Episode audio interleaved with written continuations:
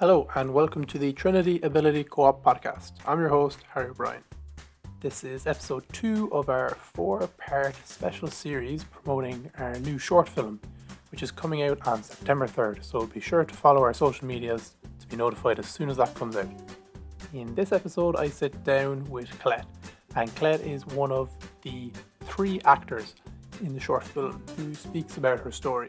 So I just kind of went behind the scenes, asked her about her engagement in the movie, asked her a bit more about her disability, and yeah, just a really, really interesting conversation. So, a bit of background about us the Trinity Ability Co op is a cooperative movement led by students with disabilities toward radical inclusion on Trinity campus. This podcast series and short film were made possible by the Trinity Equality Fund. The Equality Fund is especially designed to facilitate innovative and creative equality projects by staff and students across the university. Our project theme is Inclusive Trinity, showing how Trinity fosters an inclusive environment and experience for all members of the Trinity community. So, without further ado, here's the interview. So, Colette, can you tell me what your role was in the film? Uh, my role in this short film was to be informative with reference to my disability. My disability is chronic pain syndrome slash peripheral neuropathy. Um, it was something that it's a it's a it's quite a new um, disability for me to get used to as well. As five years ago, I was diagnosed with breast cancer, and although my surgery went very well, I was left with a lot of um, a lot of pain uh, problems, and uh, one of the main things is chronic pain on the on the left hand side of my body, from the top of my shoulder all the way down to kind of my waist, top of my leg. So that's you know one of the problems. Um, the the, the, the role that I had in the film was I was trying to show an example of what a day in my life um, looks like as a mature student and as a disabled mature student in third level education. Um, I outlined the mobility difficulties that I encountered on the campus and the difficulty I have in accessing areas such as the library or a lot of the buildings actually are quite inaccessible when you look at it. Um, I also like the fact that um, our role in the film highlighted invisible disabilities in Trinity College. So my role was just to simply highlight with you know what supports I can access in order to make my third level education path a lot easier. That's a very invisible disability. It wouldn't be common. It actually isn't common for people who've had a, a you know breast cancer surgery, mastectomies, all the horrible things that go with breast cancer. The problem I encountered was I um, a couple of weeks after my surgery, I encountered um, a dreadful infection that I received in the hospital. So in order for me to get ready for my next lot of treatment, which was, you know, radiation and hormone therapy, I had to stay in hospital for quite a while and have um, drastic procedures done to grow the skin back together. And how does that impact you, like day to day in college, having having that kind of invisible disability? Because I I plan to go to college. I have four I have four daughters myself, and three of them have just gone through college. I've always worked full time. When this happened to me, I could no longer work, so everything changed financially. Uh, everything changed at home. So I had to obviously I had a couple of years recovery, and then I had to think about what I really wanted to do with the rest of my life, and I needed a goal.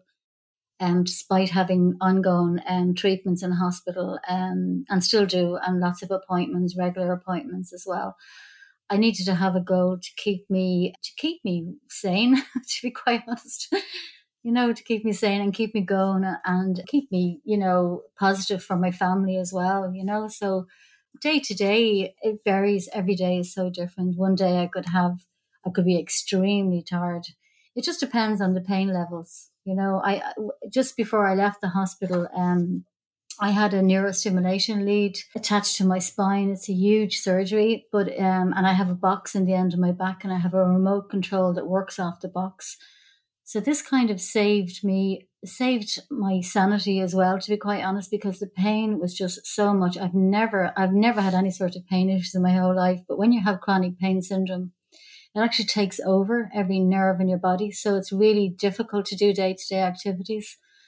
So when I got this neurostimulation lead put in by the pain clinic in St James's Hospital, it was one of a kind. They've never done a post mastectomy um, syndrome patient like me before, so it was all very new. We didn't know whether it was going to work or not.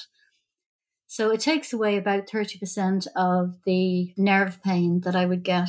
Even when I sleep, I twitch and, and I move. And especially with college, I have to make sure that I, I plan these days very carefully. And um, you know, if I have research or assignments or anything like work up to exams and things like that, I just have to be um, just very mindful that you know while I'm while I'm in good form and I'm not in too much pain, I, I can get a lot lot done. But then I always know what's going to happen when I am in tremendous pain, even despite having this neurostimulation lead and despite being on pain pain meds. It does overtake it. The pain overtakes me some days. Yeah. So it seems that like you would need a lot of flexibility from your lecturers, you know, with deadlines and stuff, because some days you just can't work. It seems. Yeah, well, I didn't realise that I could even be part of disability services for quite a while, and um, that's why I'm very new to disability services as well. I was, I don't know whether I, personally, I was trying to probably hide it from other, from the lecturers and from the students, thinking I was going to get there, I'd be fine, you know, resilient, really positive I'll get there. But it's not a case of that. It's a case of there's so much to access. And especially if you're a first year, I mean, I'm a mature student, but if you're a 17, 18, 19 year old coming in, it would be very difficult to access disability services. If you weren't registered, you have to register and you have to find out as much as possible. That's the main thing, really. So I'm delighted I'm registered now and I'm part of disability services. And I'm looking forward to my new, my second year Um, so I can access all the things that are there, you know, very important. And what supports are there that uh, help you with college? Well, for me, I mean, I was talking to the people who were doing the film, and everybody's so different. Everybody's disability is so different, you know. So for me, I found just a simple thing like having a proper locker in the arts building because to walk from the front gate to the arts building is enough for me without having to walk back with heavy books, clo- you know, my coat and then access another building that could be a good bit away as well. The next thing is the, the respite area. It's a room that's available for disability students that need to basically rest. I mean, I, I'll be coming in very early on the train, hopefully, when we're back in full flow on the campus. I'll be getting the very early train at seven o'clock from Kildare if I have a nine o'clock start. So I then get two Luases. Then after the when I get off at Heuston, I've got two more trips on the Luas and then I will have a full day, sometimes depending on my t- timetable. Then I have to go back to Heuston, then probably five, half five, six. So I need a rest during the day at about three o'clock just to get myself together. And it makes a huge difference. I know that from being at home, you know, studying last year, that I have to do that. If I don't, I'm no good. I can't continue the day. So that's going to be brilliant. There's another fantastic area called the Attic um, area, ATIC, and it's a tis, what's the assisted technology area. So that's in the Berkeley and the Lecky. Again, I won't be able to access that until September because of the way things were last year, but it's going to be great for me because there's so much that I I can access there for just to help me with research, assignments, just with my academic studies, just to make things a little bit easier for me. You said you always wanted to go to college, but you kind of had like every excuse to kind of just put it off, you know? What and you said you needed a goal or something, but like your goal could have just been to stay healthy, you know? Why was your yeah. goal to go to college, especially after, you know, all you'd been through and all you were going yeah. through? I mean that's that's true. A lot of my friends ask me why I've done it. I must be crazy because they're at a stage now where they have they're looking after their grandchildren now, you know. But look, I've always worked. I've always worked full time. I've always worked in merchandising, visual merchandising with River Island for a long time in London and in England, uh, in in Dublin. So I never planned to give up work. Financially, we've still got a young family. I've got a huge mortgage that we, you know, that's another reason why I need to have a goal of, you know, going back to work and earning money as well. And it's important. It's important that I do it as well, you know um, especially when I'm able to do it now, a couple of years later after you know my recovery. Yeah, there's pl- there's plenty of reasons why why you don't go to college. You know, financial is probably one of the main reasons actually for a lot of people. Having said that, I come from a family of six, and the three lads were sent to college and all became engineers, and the three girls in the family weren't. So it was probably just a sign of the times as well. You know, I did my leaving cert and that was it. I was out of school and I got a job straight away. There was no going to college for the three girls in the family, you know. Yeah, that'd be very common. And that's changed completely now, has it? Oh, it has completely, yeah. Yeah. Now, if my youngest didn't want to go to college uh, or wasn't ready and maybe wanted to do a level six or level seven, that's fine too, because you don't find yourself till you're in your mid 20s, late 20s, early 30s anyway, you know what I mean? And then whatever you've done, you could be doing something completely different then. So, but it's a good grounding. It's a good grounding, and I'm so glad I did it. It was very difficult to get in to the, to get a mature student place as well. I mean, that wasn't easy it wasn't easy, you know. Um, in that you have to apply completely different to the TAP program. You have to apply to mature stu- um, mature student services. And um, a lovely woman called Clodagh Byrne, I met her the year before I joined. And unfortunately, that year I had another surgery. So it wasn't until the following January 2020 I actually knocked on her office door again. And I said, I'm here again can I apply this year? So that's how I ended up. I had an interview with the heads of department then as well, of course, with um, history of art and history of architecture. The interviews went very well. I'd done a lot of huge amount of research. My eldest daughter lives in London, and I went over for three months, January, February, March of 2020. I just did non-stop studying and caught up with a lot of a lot of topics that you know being ill I would have missed out on. And I wanted to be current as well. I wanted to know what was going on in the art and architecture world. As I say, I've always been interested in both art and architecture. So I've always been on top of things that have been going on, you know. Me and my friends, we have a group and we, you know, it's good to discuss things like that as well. So yeah, so that that was that was it was interesting then to have the interview um, with the heads of department and then of course, I had to wait about three months to find out did I have a place. And then when I got the place, then I actually remember replying to academic registry, you know, asking, you know, almost, are you sure? you know, this is for me. But, you know, um, and then of course I got my final um, confirmation to say that I had a place. And of course, then I started to tell everybody then, you know, and started to plan then for the September. I had another surgery in the July of that year, actually, July 2020 and I was hoping I was told I'd have six months, six weeks, sorry, recovery, and um, I was fine. And I started college then in September, and even at that stage, I hadn't even told anybody in Trinity that I was recovering from surgery. You know, part of that reason is because I'm just very independent and I keep a lot to myself. But and it worked out fine in the end. There was no need to say it at the time anyway, because everything worked out fine for me. You know. And what were your friends' reactions when they found out you were going back to college? Well, one said she'd rather lose her arm. I couldn't understand that for the life of me, to be quite honest. Um, most are very positive, yeah, very positive. One friend in particular, she great interest in what I do and what I, what I have a great interest in what she does. So that's good. You know, it's good to have one person who's really on your team, more or less. You know, who um, and she's got a good few kids in college at the moment, so it's good that we kind of bounce off each other and anything that I kind of talk about to do at college, she understands completely. I don't have to talk about it in a roundabout way or, you know, in a different way that she'll try and understand. So that's good because I find when you do go to college, the people that are, are around you, which is great, your family, your friends, um, sometimes they they won't want, they don't want to broach subjects that you're in college or what you're doing, or you could have a really really hard exam coming up, and you might not be able to go out for about six weeks beforehand because it's you know you have a lot of work to do and you know uh, sometimes people don't understand that part of it. You know my age group anyway they don't, they don't really understand that it's, it's going to take a lot more for me to do it than a young 20 year old you know? And what would your advice be? So like how should someone know if um if they should go back to college or not? I think I think in my case anyway, I always have had it in my mind to do it various things happened along the way. We we lost two of my brothers died, you know, within a, a time between each other. And then my mum died. So different things happened. Then we moved house. Then there was a recession. Uh, there was all sorts of things that happened. So I, my goal of going to college was kind of going further and further and further away. But for some reason, about two years after I recovered from cancer, recovering from the surgery end of cancer. I'm not quite sure how it all came together, to be quite honest. I think Clodagh Byrne in, in Mature Students Services had a lot because when I went in, I really didn't have a clue what I was talking about.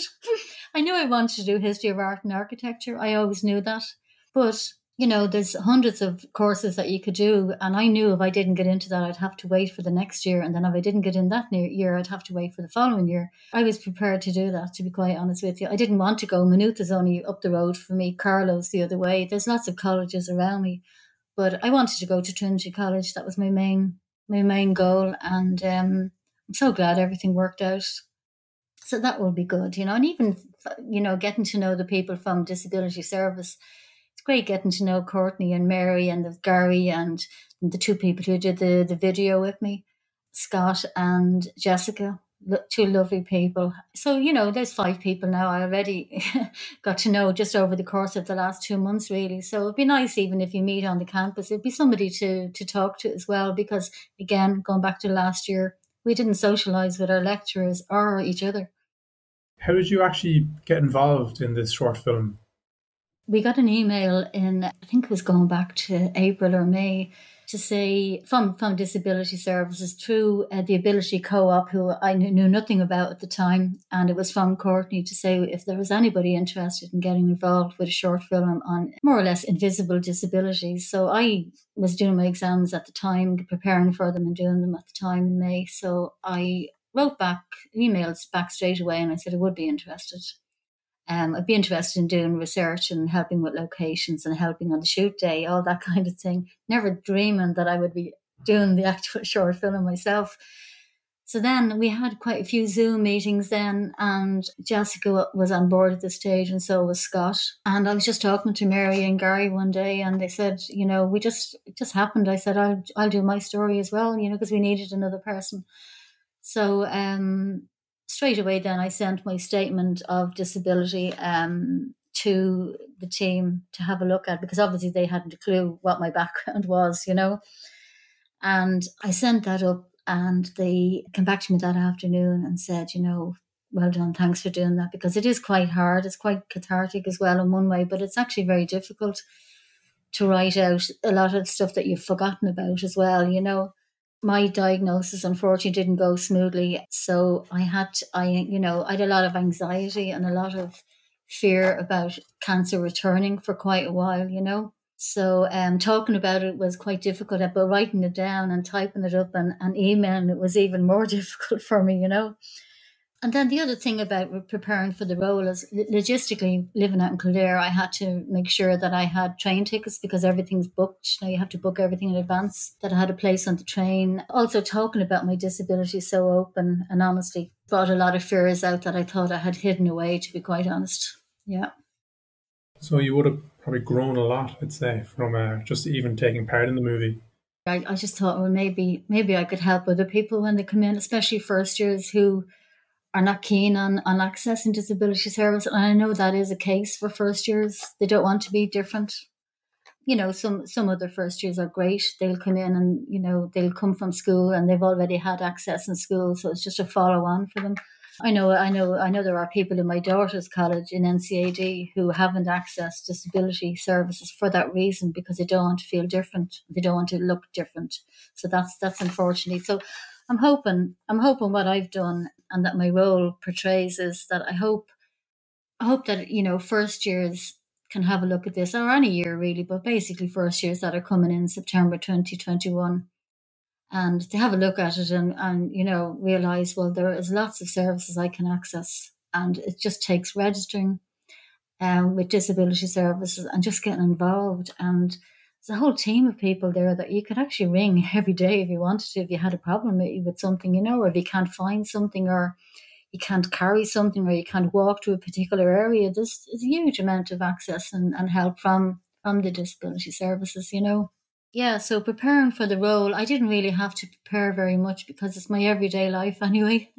you know, what I was portraying really was what my it was like a day in my life really. That's how I look at it, you know yeah, so it was all very positive. I thought for myself, and that's that's what I wanted to bring across as well.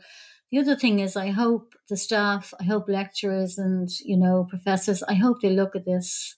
I'm, I'm hoping that some of my lecturers see it and understand that, you know, before I even start work in the morning, I have a lot of work, you know, to do before that, you know, on myself and my health. I don't think anyone wants to label themselves having a disability, but um, yeah, there's so many supports available when you join the disability service. So many supports, and um, yeah, I'd encourage almost everyone to register with them, um, even if you only think you have one, a disability. And you mentioned that earlier, how you hope that people do kind of overcome their their anxiety and their hesit- yeah, hesitancy yeah. and just yeah, register with them. Yeah, yeah you because, won't regret it. Like because because parents can't really like once you're 18 and your your your your daughter joins college or your son you know you can't even get onto academic registry to ask questions about the disability um, uh, services. So you can imagine, like some 18 year olds, 19 year olds be very immature and would say, Oh, I'll put it off to next month or the month. And I know this happened. I've heard my daughter has told me this is what's going on.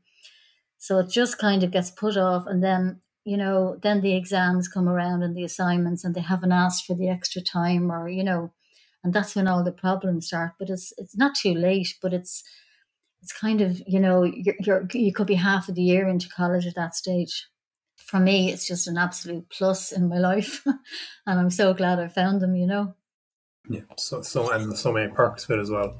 Like mm. extra time in your exams in certain cases. You can do it you can do your exam on campus instead of the rds yeah um, yeah i mean i didn't need support yeah it's great yeah. Like, in the end, I didn't need the extra time, but the fact that I had it because the morning of my last exam in May, I had a very bad chronic pain patch of a couple of hours.